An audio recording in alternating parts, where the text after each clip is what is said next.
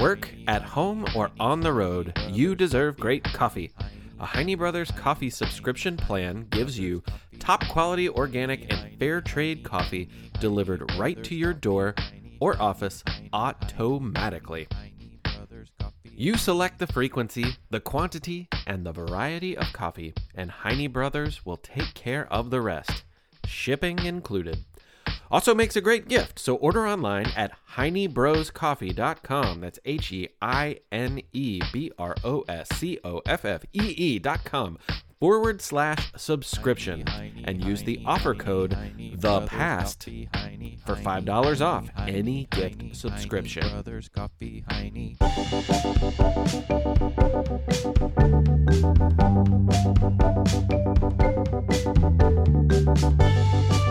Well, I don't know. I never really thought about chocolate cake that way. What? Oh, hi! Welcome to the Past and the Curious, everybody. My name is Mick Sullivan. I think we should call this episode Drummers on Singers because both stories are about singers, important singers, and important moments from history. But both stories are also read by two of my favorite drummers in the entire world. Jason Lawrence from New York is going to read about Enrique Caruso, and Meg Samples is going to read about Marian Anderson. Hey, if you like what we're doing, you make sure that you hit subscribe on whatever podcast platform that you listen on. Leave us a review wherever that may be. Also, hopefully it's a good one. And be sure to check out our friends at kidslisten.org. It's such a great organization. There's all sorts of great programming. You're going to hear some of our Kids Listen friends on this episode. Listen for the book Power for Kids, kids. Well, all right. Above his mouth, a bushy mustache looked like a big, dark, fuzzy caterpillar. And when he opened that mouth, magic happened. But until now, the only people who could witness that magic were the ones who happened to be in the room with him. Well, perhaps anyone in the next few rooms over, too. And probably anyone walking by on the street could hear his magic as well. His magic was a loud kind of magic. And to be fair, it wasn't really magic magic. But it was special. It was his voice. In 1902, the mustached man who would eventually be known as the Great Caruso was a rising star simply known as Enrique Caruso, and he was slowly building a career as an opera singer in his native Italy. Make no mistake, he was pretty great, and he would get better with age, but he wasn't particularly famous, at least not yet. His rich tenor was full and powerful, important in a world before microphones, and his control was incredible. The way he could wring and twist the emotion out of any phrase he sang was breathtaking. It's as if his barrel chested body was simply made to sing out. Perhaps it was. Many years later, his doctor would write that his lungs were so powerful he could move a Steinway piano with his chest simply by inhaling. He also discovered that Caruso's vocal cords were quite a bit longer than those of a normal man. So it's a fortunate thing that he decided to sing. But all of these natural abilities and years of dedicated practice he gave wouldn't have mattered to us today if not for the other man sitting in that room with Caruso. His name was Fred Gaisberg, and he would make Caruso the first superstar of recorded music. Fred had traveled to Milan, struggling to transport his new technological wonder, disassembled and in six different crates. It was not an easy trip, but when he had finally heard Caruso sing in a performance, there wasn't a doubt in his mind that it had been a worthy one. The day before, Fred had sent a telegram to his boss at the gramophone company in London. It stated that Caruso was willing to sing 10 songs for a recording, and that the artist had asked for a fee of 100 pounds. Telegrams could be costly to send, and you typically paid by the letter, so his boss's response was short and to the point. Fee exorbitant. Forbid you to record.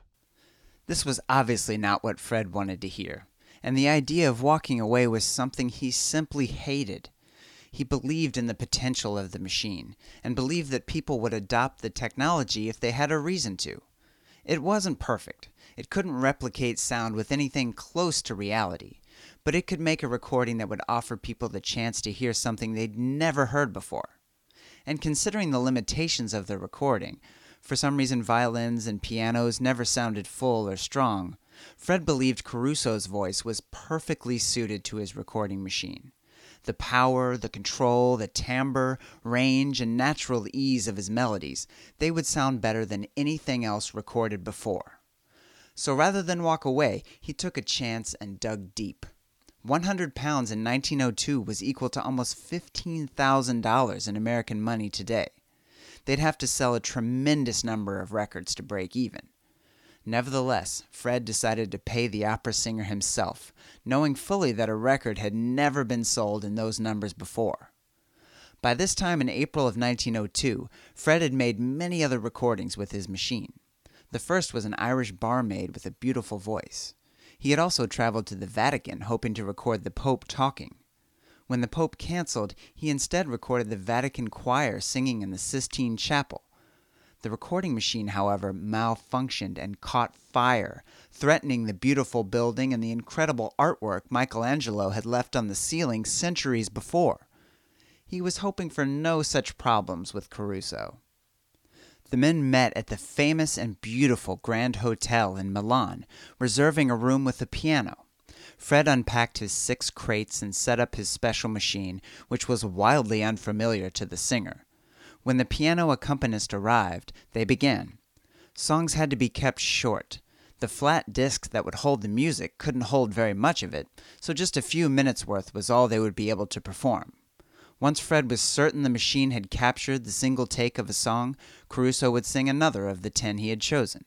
There was no chance to fix anything. Whatever he sang was permanent. So, with that, Enrique Caruso looked into the giant cone that would capture his voice, opened his mouth, and let his magic fill the room.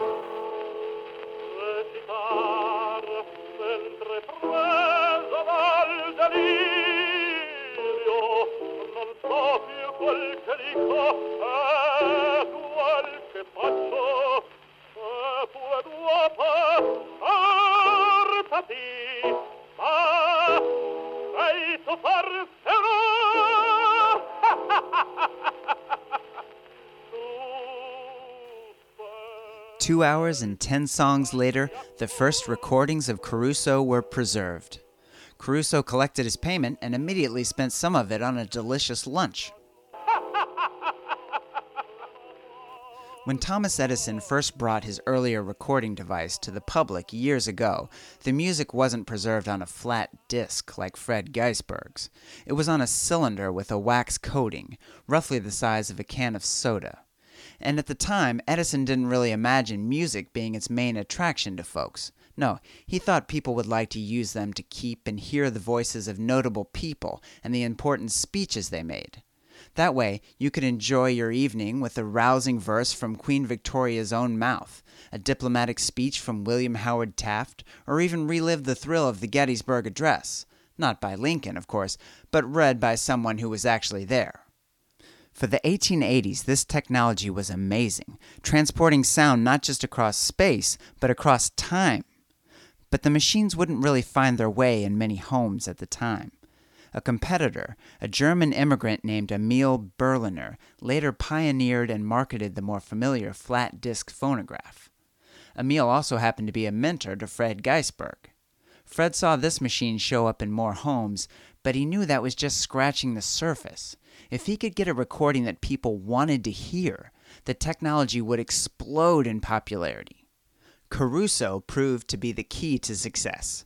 It's reported that these first recordings of the singer sold over 1 million units, easily earning Fred his 100 pounds back, along with enormous profit for the company. As a result, more and more people bought machines so they could hear Caruso. Additionally, more singers, many very notable themselves, immediately followed his example, wanting to release recordings as well. For the rest of his career, which was huge, Caruso was tied to the phonograph, as it was called in America, or the gramophone, as it was called in Europe. The recordings meant that millions of ears all over the world heard him. As a result, he was hired to sing throughout Europe and eventually at the Met in New York City. He continued to make high selling recordings and was easily the biggest music star of his day. One could argue that all the notoriety and massive success can be traced back to that afternoon in 1902 at Milan's Grand Hotel. If you have deep pockets like Fred, you can still book a night in the hotel's Caruso room. If not, you can just check it out online.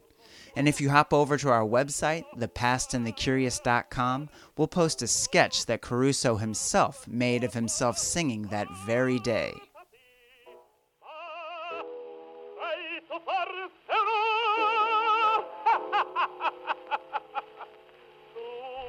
Oh, Caruso, you so crazy.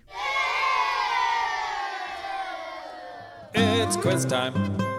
It's quiz time. It's quiz time. Time, time.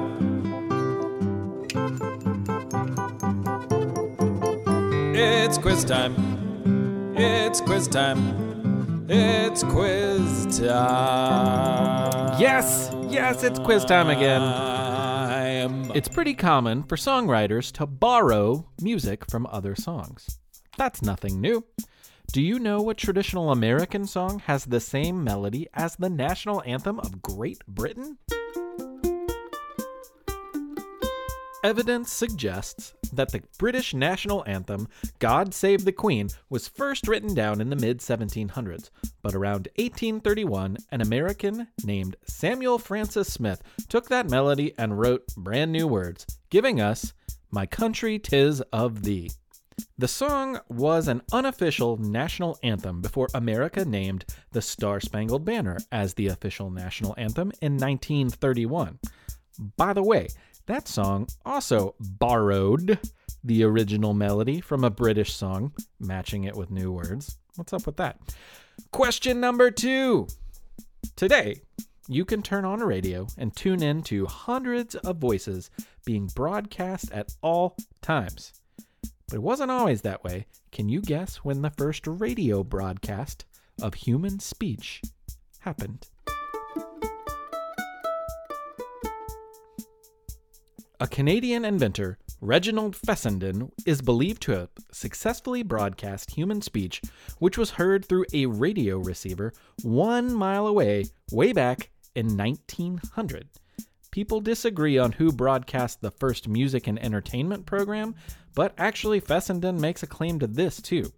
It is believed that on Christmas Eve of 1906, he played music by George Frideric Handel and a violin solo of O Holy Night. As for who was actually listening, we can't imagine that there were very many people. Your last question. The first opera that the famous composer Wolfgang Amadeus Mozart wrote was called Bastien und Bastienne. Can you guess how old he was when he wrote it? Well, y'all, he was 12 years old when he wrote that one act comic opera, and it is actually said that the piece was written for a man named Dr. Franz Mesmer. Do you remember him? He's where we get the word mesmerize, and we talked about him way back in episode 8 about magic. 75,000 people. That's a lot of people. And there were TV cameras and radio microphones to make sure even more people would hear one woman sing. That's enough to make a lady nervous. And Marian Anderson, one of the greatest contraltos of all time, was not immune to nervousness. This was not like most of her performances, and she knew it.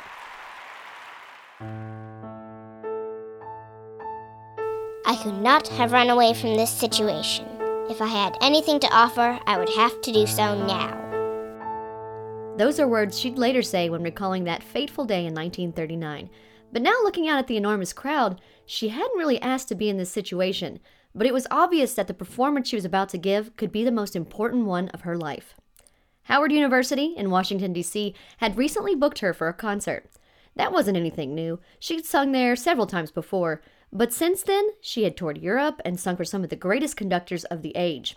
Why, Arturo Toscanini himself recently said to her, Yours is a voice such as one hears once in a hundred years. That's quite a thing to say to a poor girl from Philadelphia.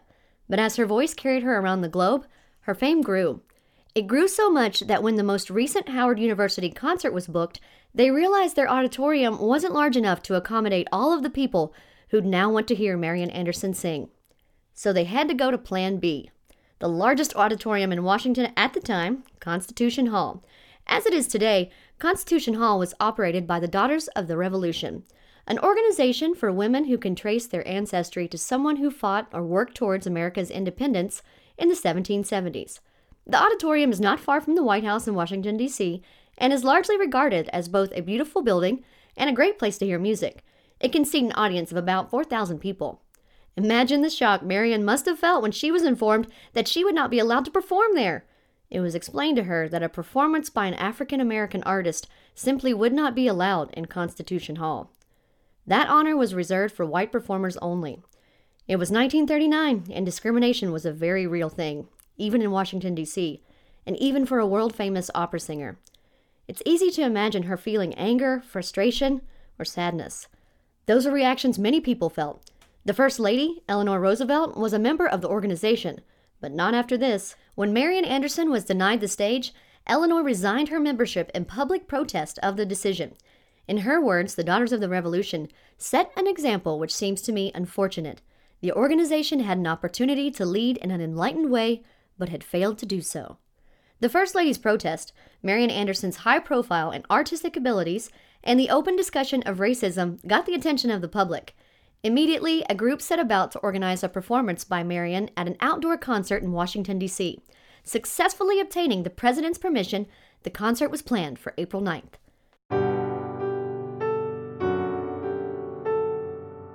Exactly 74 years before, to the day, the Civil War ended with the Confederate surrender at Appomattox in 1865. And here, in 1939, Marian Anderson took to the steps of the Lincoln Memorial.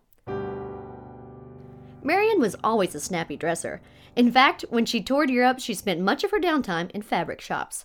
Her time on the trains and in hotel rooms were often spent sewing her own beautiful clothing. Today was no different, only she had to cover her striking orange gown with a heavy coat on account of the blustery April wind whipping through Washington. Nonetheless, Marian looked out at the lawn to see 75,000 men, women, and children with skin of different colors all together and waiting to hear her sing. In this great auditorium under the sky, all of us are free. Genius, like justice, is blind. Genius draws no color lines. Those were the words of her introduction. The audience applauded, and Marian stepped up to the microphone. The first song she would sing was not from her repertoire of operatic music. My Country Tis of Thee was a song everyone knew, and as it rang out through the Lincoln Memorial lawn, a powerful feeling resonated and reverberated in the heads and hearts of the crowd. This wasn't the last time Marian would sing on the steps of the Lincoln Memorial. Twenty four years later, in 1963, Marian was part of the famous March on Washington. Just after Martin Luther King Jr.'s famous I Have a Dream speech, Marian once again faced enormous crowds, this time singing, He's Got the Whole World in His Hands. It should also be noted that her relationship with Constitution Hall did not end in 1939. In an official statement, the Daughters of the American Revolution addressed the sad issue. Miss Anderson's legendary concert will always be remembered as a milestone in the civil rights movement. The beauty of her voice, amplified by her courage and grace, brought attention to the eloquence of the many voices urging our nation to overcome prejudice and intolerance. It sparked change not just in the DAR, but in all of America. Our organization truly wishes that history could be rewritten, but knowing that it cannot, we are proud to note that DAR has learned from the past. In 1943, Marian Anderson would perform in Constitution Hall, and she would again in 1964. The second time was the date of her American Farewell Tour, the last tour before her retirement. She lived most of her retirement in a farmhouse in Danbury, Connecticut. It is said she insisted upon being treated as a normal citizen and not a celebrity by the townspeople. She waited in line at the grocery and in restaurants, dismissing the notion of any special favors. Ever the performer, though, she would still sing for some little town celebration every now and then. Now, before the song this episode, I want to say a very special thank you to our friends from Book Power for Kids. That would be Chaska, Mirabel, and Leilani. You heard all three of them in this episode. That was exciting. Uh, now, we're going to play you because there's no way that we could top Marian Anderson. And I'm not going to try to sing like Marian Anderson. I'm not going to find somebody to try to sing like Marian Anderson. I'm just going to play that Marian Anderson recording for you. And while you're listening, see if you can spot the subtle way that she changes the lyrics. Maybe ask why she did that.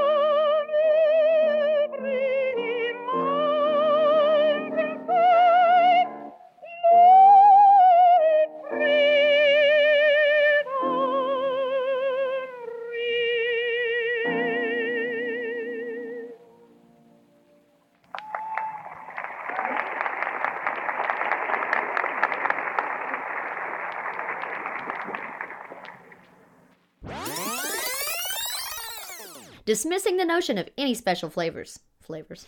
Could get special flavors.